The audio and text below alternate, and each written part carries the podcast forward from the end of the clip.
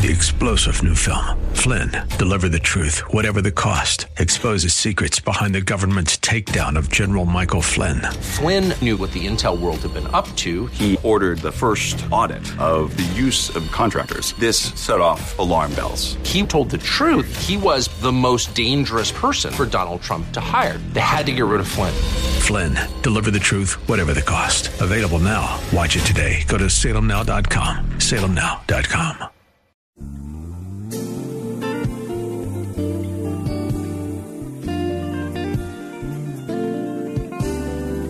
Welcome to the radio broadcast ministry of Kettering Baptist Church, where we minister in the spirit of excellence under the leadership of our anointed senior pastor, Bucus Sterling III. Please stay tuned at the end of this broadcast for information on how to obtain a copy of today's message in its entirety. And now, Pastor Sterling. I want to invite your attention to the book of Acts. Just looking at a couple verses in Acts chapter 1. Started looking at verse 8, but also Acts chapter 2, beginning at verse number 1. Acts chapter 1, verse 8, the word of the Lord reads, But you shall receive power when the Holy Spirit has come upon you, and you shall be witnesses to me in Jerusalem and in Judea and Samaria and to the end of the earth. Verse 12, then they returned to Jerusalem from the mount called Olivet, which is near Jerusalem, a Sabbath day's journey. And when they had entered, they went up into the upper room where they were staying Peter, James, John, Andrew, Philip, Thomas, Bartholomew, and Matthew, James, the son of Alphaeus, and Simon the Zealot, and Judas, the son of James.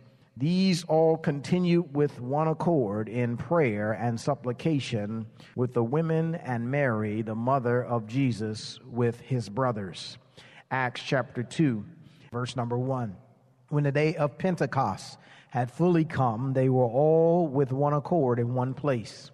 And suddenly there came a sound from heaven as of a rushing mighty wind, and it filled the whole house where they were sitting. And then there appeared to them divided tongues as of fire, and one sat upon each of them. And they were all filled with the Holy Spirit and began to speak with other tongues as the Spirit gave them utterance. And there were dwelling in Jerusalem Jews, devout men from every nation under heaven. And when the sound occurred, the multitude came together and were confused because everyone heard them speak in his own language. Kettering, I have had a great opportunity to shift my view of things as a passionate observer to try to understand and discover what is really going on with the church.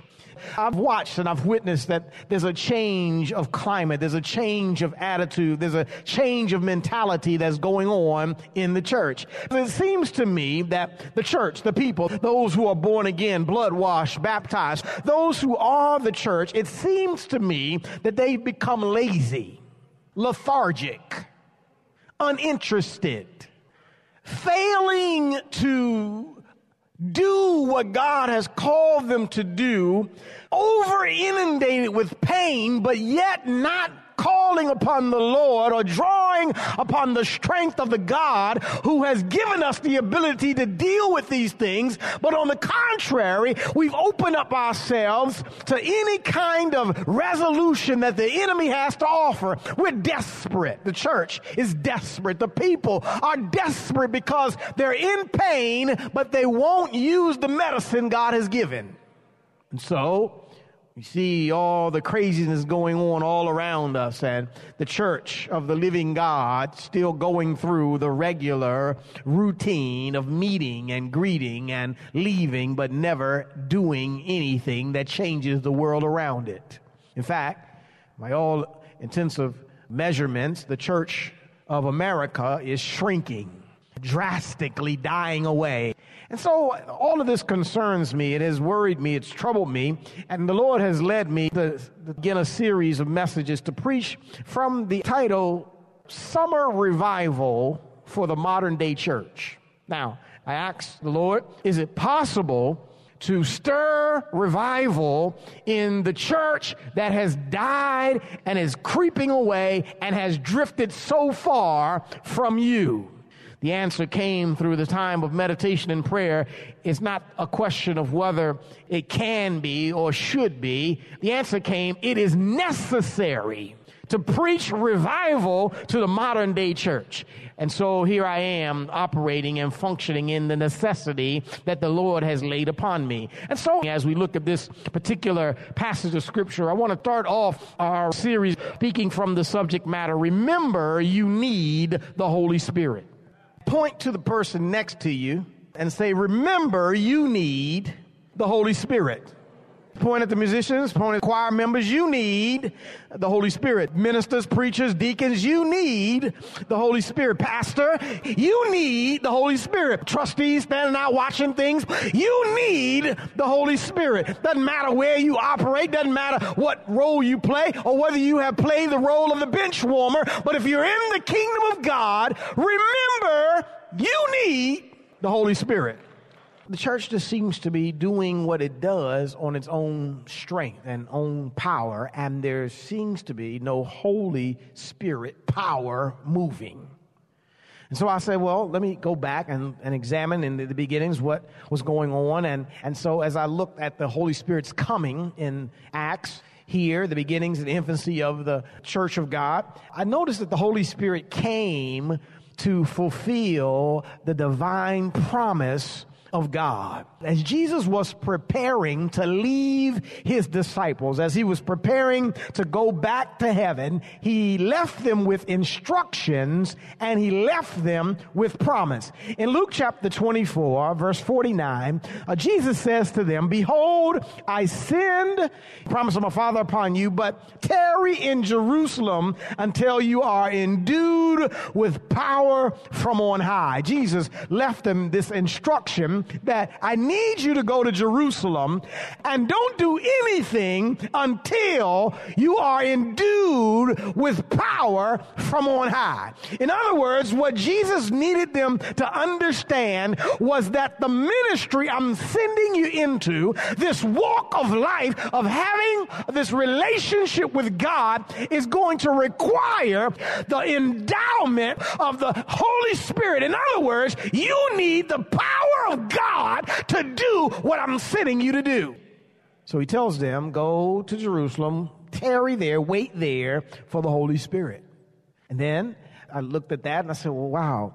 The modern day church needs to remember that it needs the power of the Holy Spirit if it's going to be successful in the fulfillment of what God has called the church to. We need the Holy Spirit, which was promised by God that it would empower us to accomplish the assignment of God. Now, in John chapter 14, beginning at verse number 16, Jesus says this, and I will pray the Father, and he will give you another helper that he may abide with you forever.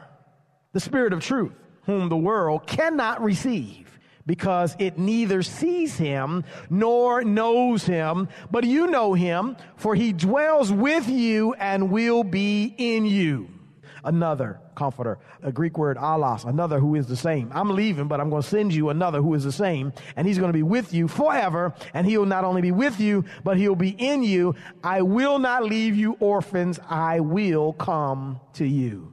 Jesus tells his disciples, he tells his church, I'm not going to send you out in your own power. I'm not going to cast you out to do ministry in your own strength. I'm not going to send you on this journey of being my witnesses on your own. No, you go wait in Jerusalem and I'm going to send you the power of the Holy Spirit. I'm coming back to you in the form, not of flesh, but in the form of the Spirit. And I'm going to dwell in you. And then I'm going to be the strength in you to accomplish through you what I want to be accomplished.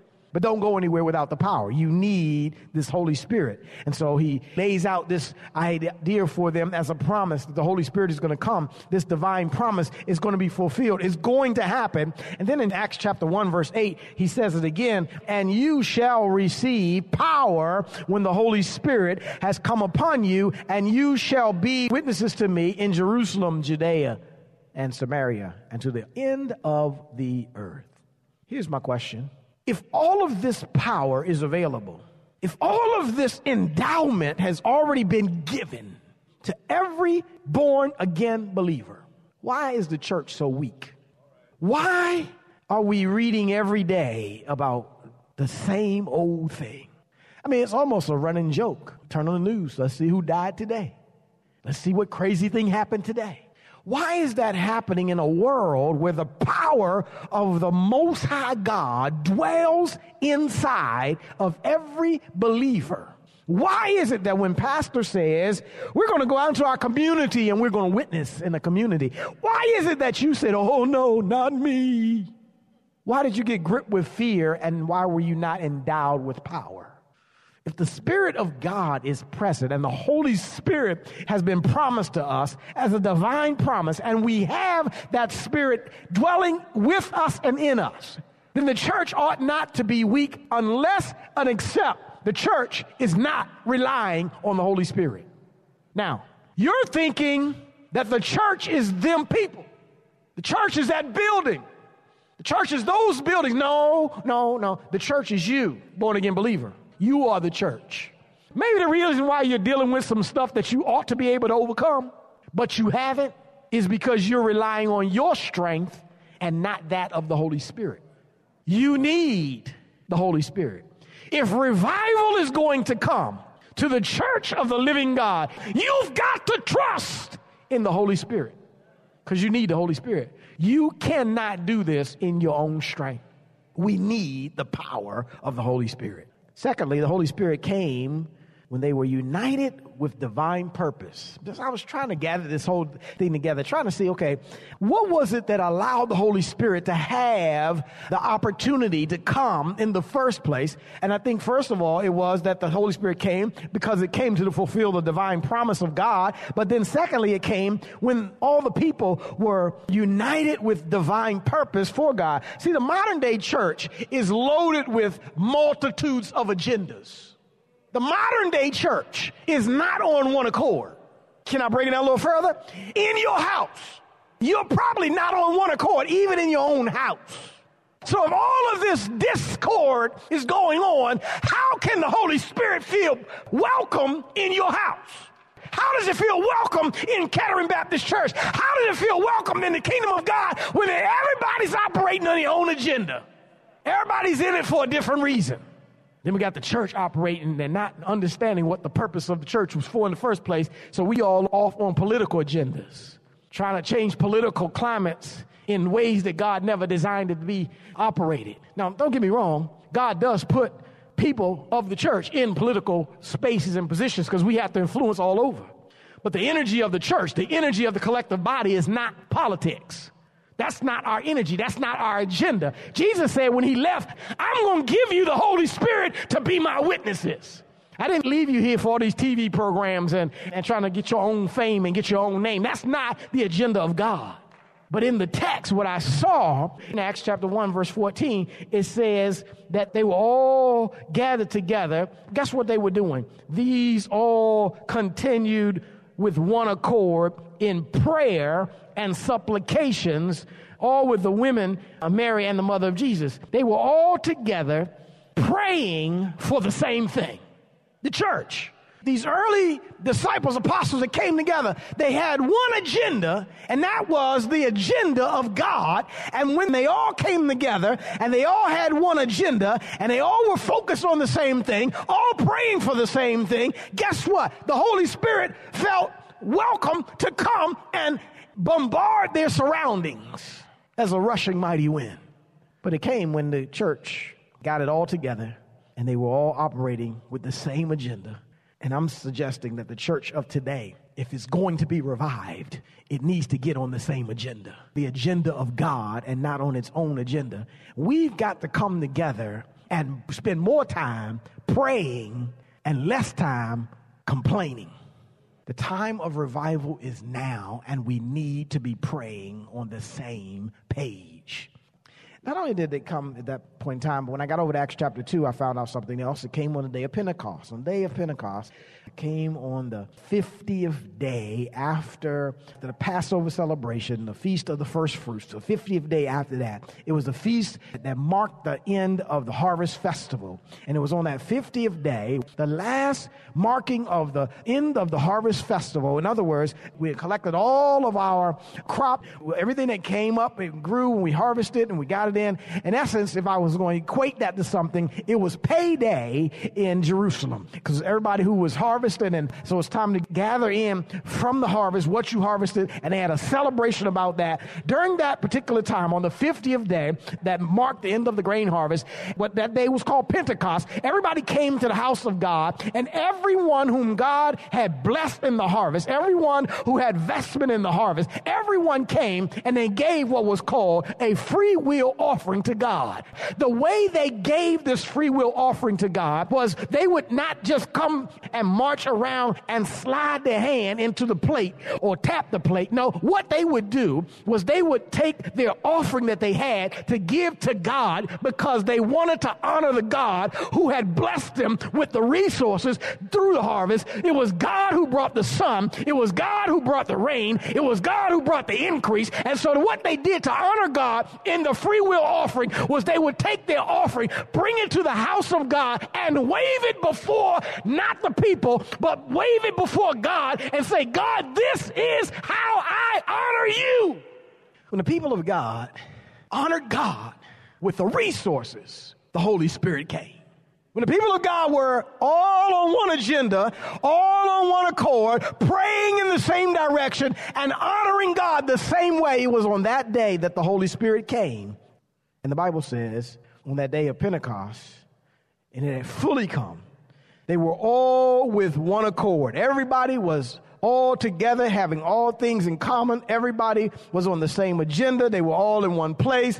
They were all operating, functioning, and loving together. Watch this. This is how the church needs to be. If the church is going to experience revival, if, if your house is going to experience revival, if your community is going to experience revival, we got to get on the same page because we need the Holy Spirit. We can't do this on our own. We can't do it by ourselves. And so they were all together, they were all on accord. The Holy Spirit came. The Bible says, then suddenly there came the sound from heaven as a rushing mighty wind. Until we get the church back on track to be fully focused about Him and being witnesses for Him, we're going to miss the whole objective that he died on the cross for us for, that he sent his Holy Spirit back to dwell in us with, that we can't be witnesses. If there's no unity, we can't be witnesses. There's no power where there's no unity. There's no power when we're not walking in the fullness of God. And so, the modern day church needs to get off of its own agenda and needs to get in line with the agenda of God. Last point, I'm out of your way. To fulfill the divine promise, when they were united with divine purpose, the Holy Spirit came to manifest divine power. When Holy Spirit came, everything about the Holy Spirit coming demonstrated divine, supernatural, God given power. Verse number two says, Suddenly there came a sound from heaven Notice the sound didn't come from the other pew. The, the sound didn't come from the pulpit. The sound didn't come from the organ. The sound didn't come from the choir loft. The sound came from heaven. This power is coming from God. It's not coming from pastor. It's not coming from people. It's not coming from political programs. This power comes from God. Even the sound of it is telling you I'm coming from God. The sound came from heaven as of a rushing mighty wind, and it filled the whole house where they were sitting. This presence came with almost like a tornado type sound, with wind rushing, and it filled the house that they were in. And then there appeared to them divided tongues as of fire, and one sat upon each of them. This is when the Holy Spirit came. It came to manifest the power of God. And so on each one of them, a language, a tongue came. There appeared on them divided tongues as of fire, set on each one of them, and they were filled with the Holy Spirit and began to speak with other tongues as the Spirit gave them utterance. They were filled with the Holy Spirit. What it means is that the Holy Spirit took over. The Holy Spirit was in control of them and they began to speak. They were speaking a language they had not been taught. This Greek word in the text for tongues is not this habla, habla, habla. No, this is the word glossa. It literally means languages that have not been studied. They began to speak with languages they had never ever studied. They did not go in the back room and somebody taught them how to speak and how to hobble and how to do this and how to roll over on the floor. No, this was not an emotional outburst. This was the Holy Spirit's power giving them the ability to speak languages they had never studied before. Pastor, why did they need to do that? I'm glad you asked. It's right here in the text. Because verse 5 says there were dwelling in Jerusalem Jews, devout men from every nation under heaven. So you've got 12 guys who only speak two or three languages, but you've got people gathered from every nation under the heavens. How are we going to communicate with all those people if everybody got a different language? How I'm going to communicate with them? The Holy Spirit took care of that. He gave them the supernatural ability to speak everybody's language who was gathered in that place. They spoke one language and everybody heard them in their own language. And he says, and when the sound occurred, the multitude came together and they were confused because everyone heard them speak in his own dialectus the Greek word that's used here is different from the word that's used earlier. The first word is glossa, that's language. The second word is dialectus. So, in other words, they heard them not only speak in their own language, but the dialect of their language. So, for example, if you happen to speak English, there are various dialects of English. If you're from Texas, you heard them speaking Texas draw dialect. If you were from England, you heard them speak with an English accent. Every person from every nation heard them speak in their own dialectus. How is this possible? It's possible because the Holy Spirit did it. This was not what we see in church today. This was not somebody going off on an emotional tirade. This was not a ha ha, but I just gotta got a shunda. It was God speaking through these 12 men, the very powerful works of God. And that's what the text says. Why did he do that? He did it all to fulfill what he said he was going to send the Holy Spirit back to do in the first place. That you may be my witnesses in Jerusalem, in Judea, in Samaria and to the uttermost parts of the world, I'm going to give you, I'm going to endow you with the Spirit of God to be able to be my witnesses wherever you go. What's happening to the church today? Because the modern church is not relying on the Holy Spirit of God. The modern church is relying on the power of logic. They're relying on the power of emotion. We're going to get them all emotional, get the church all excited. What good is all the excitement when you leave out and there's no power and no change in your life? The church that God set up was supposed to rely on the power of the Holy Spirit. God laid it out so clear. When he began the church, he sent his Holy Spirit to be with them, to be in them, to operate through them, to do miraculous things. Why? So that they might give testimony, that they might be witnesses of him in this world that we live in. When we become witnesses of Him in this world we live in, we'll watch the witness change the people. Because our witness will change the attitude, our witness will change the lives of people around us. And so we become witnesses of Him in Jerusalem, Judea, Samaria, to the other parts of the world. We need the Holy Spirit. Praise the Lord. You've been listening to the radio broadcast ministry of Kettering Baptist Church under the leadership of Senior Pastor Bucus Sterling III, where we minister in the spirit of excellence.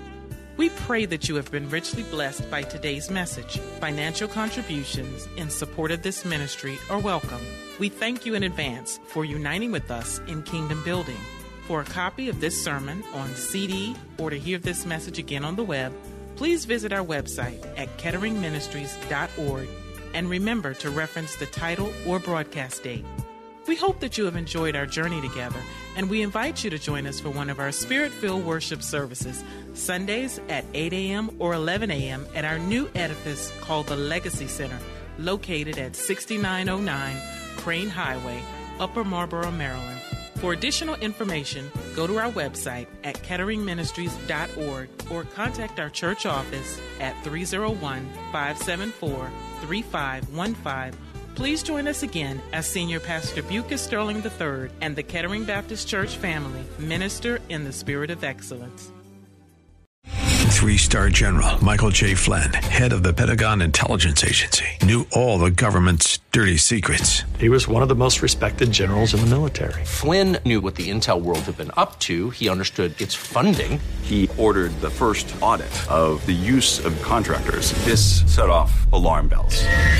The explosive new documentary, Flynn, Deliver the Truth, Whatever the Cost, uncovers the facts behind this scandal. Flynn told the truth. He was the most dangerous person for Donald Trump to hire. I find out the worst enemy that I'm going to face in my life is right here in America. They took my assessment and they wanted me to change it. And I was like, I'm not changing it. They had to get rid of Flynn.